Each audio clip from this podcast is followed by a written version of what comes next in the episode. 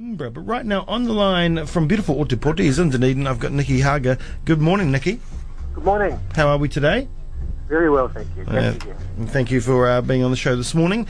Uh, of course, you are New Zealand's foremost uh, investigative journalist, uh, well, at least in my mind. Uh, you've written seven books, I think, since 1996, including um, The Secret Power. I think that one contained uh, stuff about my great uncle, Ray Parker. Um, we've got Seeds of Dis-.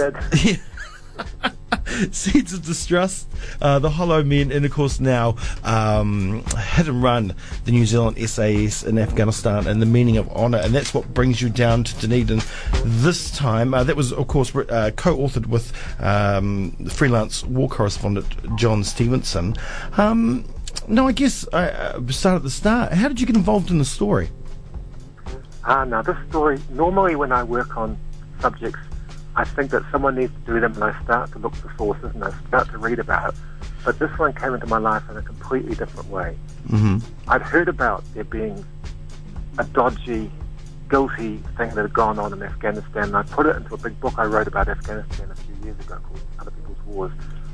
But, Yep. but then I forgot about it again until a couple of years ago when someone approached me with really out of the blue. And normally when people approach me, it's not not particularly interesting, but this was something said that they had had uh, something burning on their conscience for years and had finally forced themselves to come and see someone about it. Yeah. And this was one of the people who'd been involved in the raids in Afghanistan and Yeah. had been knew about the, the dead, dead and injured children and things, and couldn't get their mind at rest about it, and just had to talk about it. So that's that's where it began for me with somebody who who really wanted the story told. Who on the first um, first few hours of talking had told me about this thing called Operation Burnham and when it was and where it was and a whole lot of other details. And I realized that I was on, this was something really big, that this was going to change my next couple of years of my life. Yeah, yeah. And, and that's right. This wasn't just a flash in the pan thing that you looked at a couple of uh, events and then just wrote about them. This was proper investigative journalism. You went deep and you, you got to the bottom of the story, right? That's right, because what happened, basically what we're writing about is stuff which has been, which, which the people on the inside completely know about, Yeah, but they have hidden it and denied it, which means that just coming out and saying it's going to get you nowhere. Someone, someone says that something bad happened a long way because no one's going, if they're going to deny it, the public is not going to know who's telling the truth, that's not going to make any progress. So the only way to do this is that long, hard route that John and I took, which was to, to find more sources, to pour over maps, to him to go on the ground in Afghanistan, for us to gradually piece together the whole thing so that while they, while they're still denying the fact now, any reasonable person who reads chapter after chapter of the book and sees the detail knows that we're completely right, which means that it can't be swept under the carpet. yeah. Yeah, and I mean, and you could have put it in essay form. You could have written uh, continuously for a newspaper, but th- that also can drop out of of the, the psyche of the nation at the time. And I think re- releasing it in book form um, is definitely the way to go. Yeah, books books are an amazing thing. They are just words like a newspaper article or something, hmm but they, be- they become a fact in the world. There Yeah. are these things, and you can't control them. You know, people are reading them. Yeah, yeah, that's right, that's right. I mean, can uh, I mean we we we all know, but can you give us a quick breakdown of the events like leading up to? Because of course there was the death of a New Zealand soldier, um, so leading up to the raids and and then the raids themselves. Yeah, gladly. So because obviously most people haven't read the book. Mhm. So this is this is what the story is. New Zealand has been in Afghanistan for several years. We've chosen a part of Afghanistan called Bamiyan, or our government had chosen it, which was a really safe area, which was a wise decision compared to the bloody parts of that country. Mhm. No one had died in combat until August 2010. And up until then, we'd said that we're the really nice guys. We help them. We help reconstruct their country. We have, we have empathy for the locals, etc., etc. But when the first New Zealander died, everything changed. Yeah, And there, there was this vigorous hunt for the people who they thought were responsible, which they were right about. We, we, our own forces separately tell us that they'd identified the right people who'd done it. And then there was this fierce preparation over just a couple of weeks to get all the SAS members in Afghanistan ready for a great big raid to get the insurgents. And they brought in, they borrowed helicopter gunships for it and drones and surveillance aircraft and things for this great big operation they were doing. And the only thing wrong with it was that they had mucked it up, that they, that they talked themselves into believing that they would find these people in these two isolated Afghan villages where, in fact, what always happens in Afghanistan is that the insurgents who know they're going to get retaliated against don't hide in the high mountains. Mm-hmm, So, mm-hmm. so when this great, big, biggest New Zealand raid in the whole of our time in Afghanistan happened against these two little villages, the insurgents were hiding up in tents or somewhere in the high, high mountains, and the village was full of children and their parents and their grandparents and things. And so this terrible catastrophe was getting ready to happen where lots of children were shot up and, you know, like injured, one was killed, quite a lot of other people were killed, lots of, most, most of the injured were women and children. Mm-hmm, mm-hmm. I mean, Um, oh, sorry, go yeah. on. Oh, I was going to say, and there was this kind of a sense of rage which they're not prepared to admit was driving it. Yeah, yeah. They blew up and burnt down houses as well, and then they did the thing which is an utter crime for a New Zealand military and shows that this wasn't normal, which was that nobody tried to help the wounded. Like uh, our, our law says, our and our code of conduct the military says, friend or foe, you will aid the aid the wounded. Mm-hmm, mm-hmm. I mean, turned on their heels and flew away at the end of it. I mean, Geneva says that, right? The Geneva Convention. This is about international law. That's right. This is Yeah. really serious. So, I mean, you go and you help the wounded. That that's the whole point.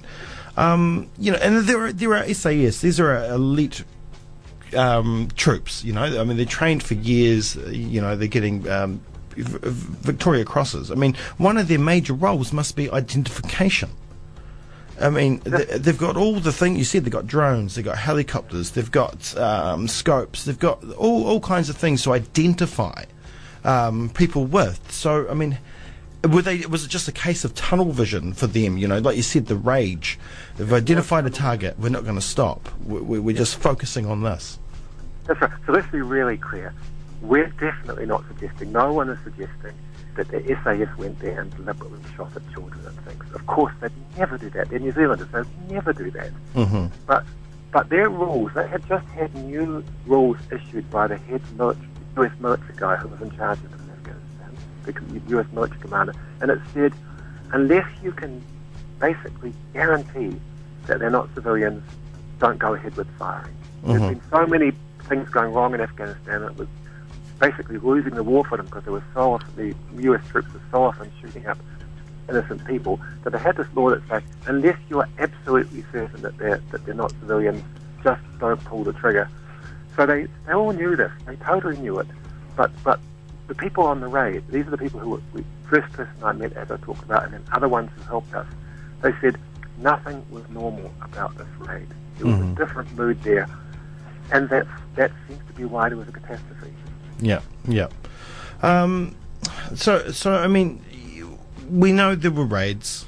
I mean, they, they've they've said there were raids. The defence minister has even come out. I mean, so it's not the defence minister, but the, the chief of New Zealand Defence Force has even come out and said, acknowledged that there could have been some civilian casualties, but none have been confirmed. And so the government now says we're not going to have an inquiry. But isn't that the point of an inquiry to confirm whether or not there were these? We can't acknowledge that there may have been. This is our defence force. A may have is not good enough. That's what I was saying. But first of all, as we explain in the book, they know there were civilian deaths. hmm What may, what may have or could have been means is everybody go back to sleep. Don't take take much attention to this because you know it's all fuzzy and we don't really know. Within hours, there were New Zealand Defence Force intelligence reports saying that they had killed civilians. hmm hmm Now I know that. I know that from people who read them and have described them to me and tell me what the headings are and things. I'm absolutely certain about this. So there's no could they have about it. Yeah. They, they know the whole thing. Of they do. They were in charge of the place. Yeah. They know everything. It's all in the SAS secret file room. So, so it brings us to the question: Why haven't they Yeah. just had an inquiry? Like this is what we do. In fact, it's almost like a joke. Something bad happens. You know, the, you know, half the hospital burns down, or half the people in the hospital get a bad disease. Um, what does the government do? It calls an inquiry. Yes. It's such an easy thing for governments to do, and then it kind of takes the heat out of it, and eventually you get some conclusions, and hopefully something useful happens. So why wouldn't they do that this time when it's obviously a very controversial thing? No one's questioning that. They're not saying it doesn't matter and no one cares. Why didn't they just call an inquiry? And the reason for that is because they don't want an inquiry because what an inquiry will show is that more or less completely, we're not perfect, but more or less completely what we've written about is true. Yeah. And so if they have an inquiry, they have to confirm that. So this is the different situation of where, not where they're wondering what happened, but where they're desperately trying to keep the lid on what happened. Is it, you know, this is election year. You know, are they scared of maybe this will affect the outcome of the next election, perhaps?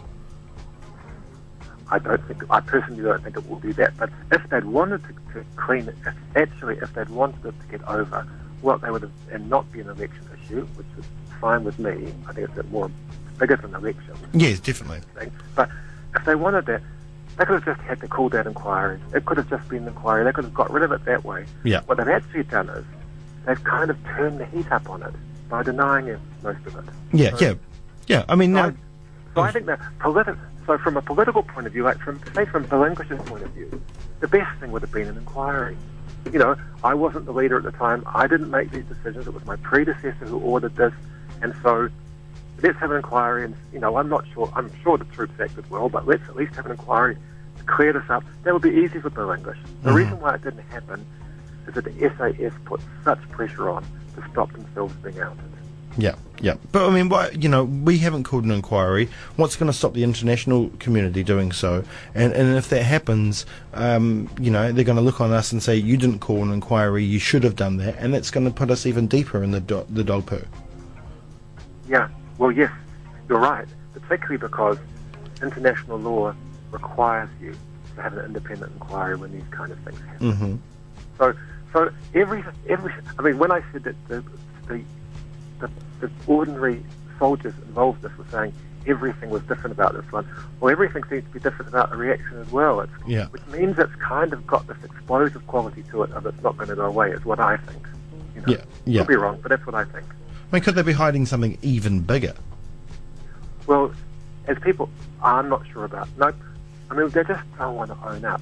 But as, as people know from all sorts of politics, sometimes the cover-up is worse than the action. Yeah. You, know, you just make it worse. And now, and and because it's all come out in the open in the book, it means that people like Bill English are now having to join a cover-up rather than what he could have done, which is to say, I didn't know. Let's look into it. hmm hmm Now, the Defence Forces come out and said, um, you know, this, you know, you got the villagers wrong. Um, you know, if civilians were killed, they're most likely killed by U.S. helicopters. Therefore, it's not on us. What do you say to that? Yeah, well, the first thing is on the got the villages wrong. You're right about that. we, did, we, we had the right villages. We totally have the right villages. We know their names. They're called Naik and Katri Dedad. Yeah. Um, we know where we know who was where outside their houses when they were shot or, or injured or something. We've got all all of this absolutely right. But the Defence Force were very pleased to find that the, that the locals had given us slightly long, wrong locations for where the two villages were. This is a ma- mountain country where there aren't any roads, Yeah. there aren't any maps. And so we, we got that slightly wrong and we immediately fronted up on that because we were actually did have it slightly wrong. But everything else in the book is right. Yeah. Um, so, so we just had to wear that, but actually it made no difference at all to the story. It actually just became a bit of a diversion. Yeah, that's right. Um, what about the talk of, of, you know, the U.S. helicopters and, you know, if civilians were killed by the U.S. helicopters, uh, that's not on us. I mean, weren't we in charge of the raid? Didn't we have complete command? That's right. So, so at least one person was shot by the SAS directly, and they were burning down the houses and blowing up things. This is our SAS. But yes, the most injury happened because they used helicopter gunships, which are just kind of like these um, Star Wars things with incredible weaponry on them, Mm-hmm. which can blast the whole hillside in a second. And they were using those in a civilian area. And, but you're right. What is absolutely clear is that they were under the command of New Zealand officers, and they did never pull the trigger because this is their this is their rules of engagement, as they call it. They don't pull the trigger without having had it cleared by the New Zealand commanders. Yeah. So this is so this is actually a really weird part of this because you you would think that the military would be really big on and really straightforward on who's in charge here. There's Yeah. a hierarchy. Mhm. Who's the boss? We're running this. We were the commanders.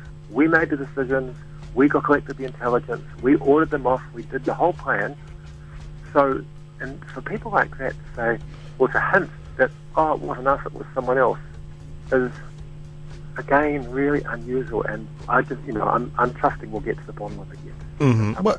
Well, you know what they say about military operations? They're precise. They're pinpoint. They're accurate. That's the whole th- mantra of, of, of a military operation, right? Yeah, well, actually, to be fair, they also talk about the fog of war, which is probably Mm. more accurate, which is that when things are going on, it's really easy to stuff up. Every, you know, bullets and bombs blowing up and stuff. But the point is, they were acting under, they knew that they were acting in civilian villages where at the very most, there was a tiny number of insurgents stopped for the night or something. They Mhm. were rolled out as it happened. And their orders said, unless you are certain that there are no civilians present, there will be no fires. That means no firing of the guns. Yeah. And and they didn't follow it. And so that they have complete responsibility for this. And I'm not saying for a second that I think that I want or I think that some, some individual soldiers should be blamed because they were obeying orders and stuff happens on the site. But I do think that as a country and as a government and as a, you know the SAS itself, if they can't take responsibility for this, why should we trust them in the next war they ask to go to? Well, how can, you know we you have to fix these things. Um, just quickly, what about um, Wayne Mapp? You know, defence minister at the time. He's come out and said that there were, um, you know, there were some civilian casualties. Um, you know, he he he was a member of the National Party, like I said, a defence minister at, at the time. And why can someone so prominent at the time come out and say this, and yet still? Um, you know, even even the public can be fooled by a government, the government saying, "Well, there's nothing to see here." Yeah, we said in the book that um, Wayne Mapp was the main person in government who really felt remorse about what had happened.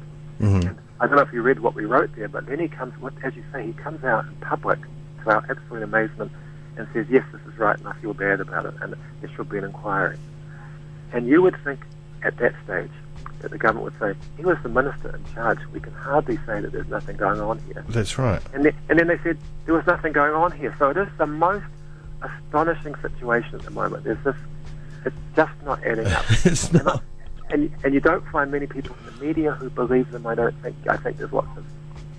Some people probably line up on political grounds or something. Yeah. But I, most, I think, most people should be thinking, surely there must be something to this, and we need to sort it out. That's what I think. That's where I think we are at the moment. Yeah. Well, what, what do you th- do? You think if we have a change of government, maybe um, Labor will look into, or whoever? Labor, Labor has said that they'll do that, but in fact, there are other things happening. Like there might be a court case on behalf of the villagers that's being organised in Auckland. I don't know what stage that's at. yes, of course, of I- course. I, my feeling is that potential war crimes, and irrespective of the criminality of it, just New Zealand's reputation and and our decency and our honour mean that this has got to be sorted out, and I believe it will be sorted out. I think that they're wriggling and squirming, but in the end, there's no getting away from this, and it will have to be sorted. That's right. Well, like you said at the beginning, you know, we went into that province and we talked about rebuilding.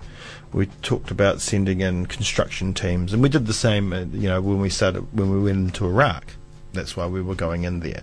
Um, Yeah. a- a- and to have this to happen um, is a great shame, and um, to not acknowledge it just adds to the shame. That's right. And again, not against the soldiers. There would Yeah. be no book, there would be no story if it wasn't for the fact that there are real New Zealand people who are involved in this, including a new one who contacted me this week, who I had never heard from before, another SAS person, who don't feel good about this. Mhm. Don't feel good. This isn't what they joined the military for. And the way you sort this out, you as we learn from primary school on, is that you front up Yeah. and you sort it out. You don't give silly excuses and hope it goes away. Yeah, I like that you're um, talking about not putting this on the troops themselves because there is a chain of command. Uh, yeah, of and- course. Yeah, and, And there's, ad, there's admirable people there, and we know because we're working with them that there's people there who've got exactly the same ethics as someone who doubts the war or someone who's in the war but they don't like what's happened there. You know. yeah, yeah. All right, uh, Nicky, your talk is tonight um, at the Hutton Theatre at seven thirty through to eight thirty. It's a conversation with you, co-author of and Run. Uh, it's being emceed by the wonderful Professor Kevin Clements. I've had on the show many times. He's fantastic, um, and I, I guess uh, you'll be taking questions as well Oh, tonight. I hope so. The more the better. Yeah. Yeah, yeah, indeed, indeed. So it might it might go for a little bit longer than eight thirty, perhaps. So, so there were a lot of questions to ask. But anyway, thank you so much for coming on the show this morning. It's it's been a pleasure having you here. I've always wanted to have you on my show. You come on uh, Radio One quite a bit, but you always get snapped up by the others. And finally, it was my turn. Um, so thank you so much. Um, I, it's w- wonderful. I mean, it's it's horrible that you have to write this book, but um, it's wonderful that you have, and I um, I highly admire and respect you. So um, thank you once again for coming on the show. Thank you. Thanks for having me.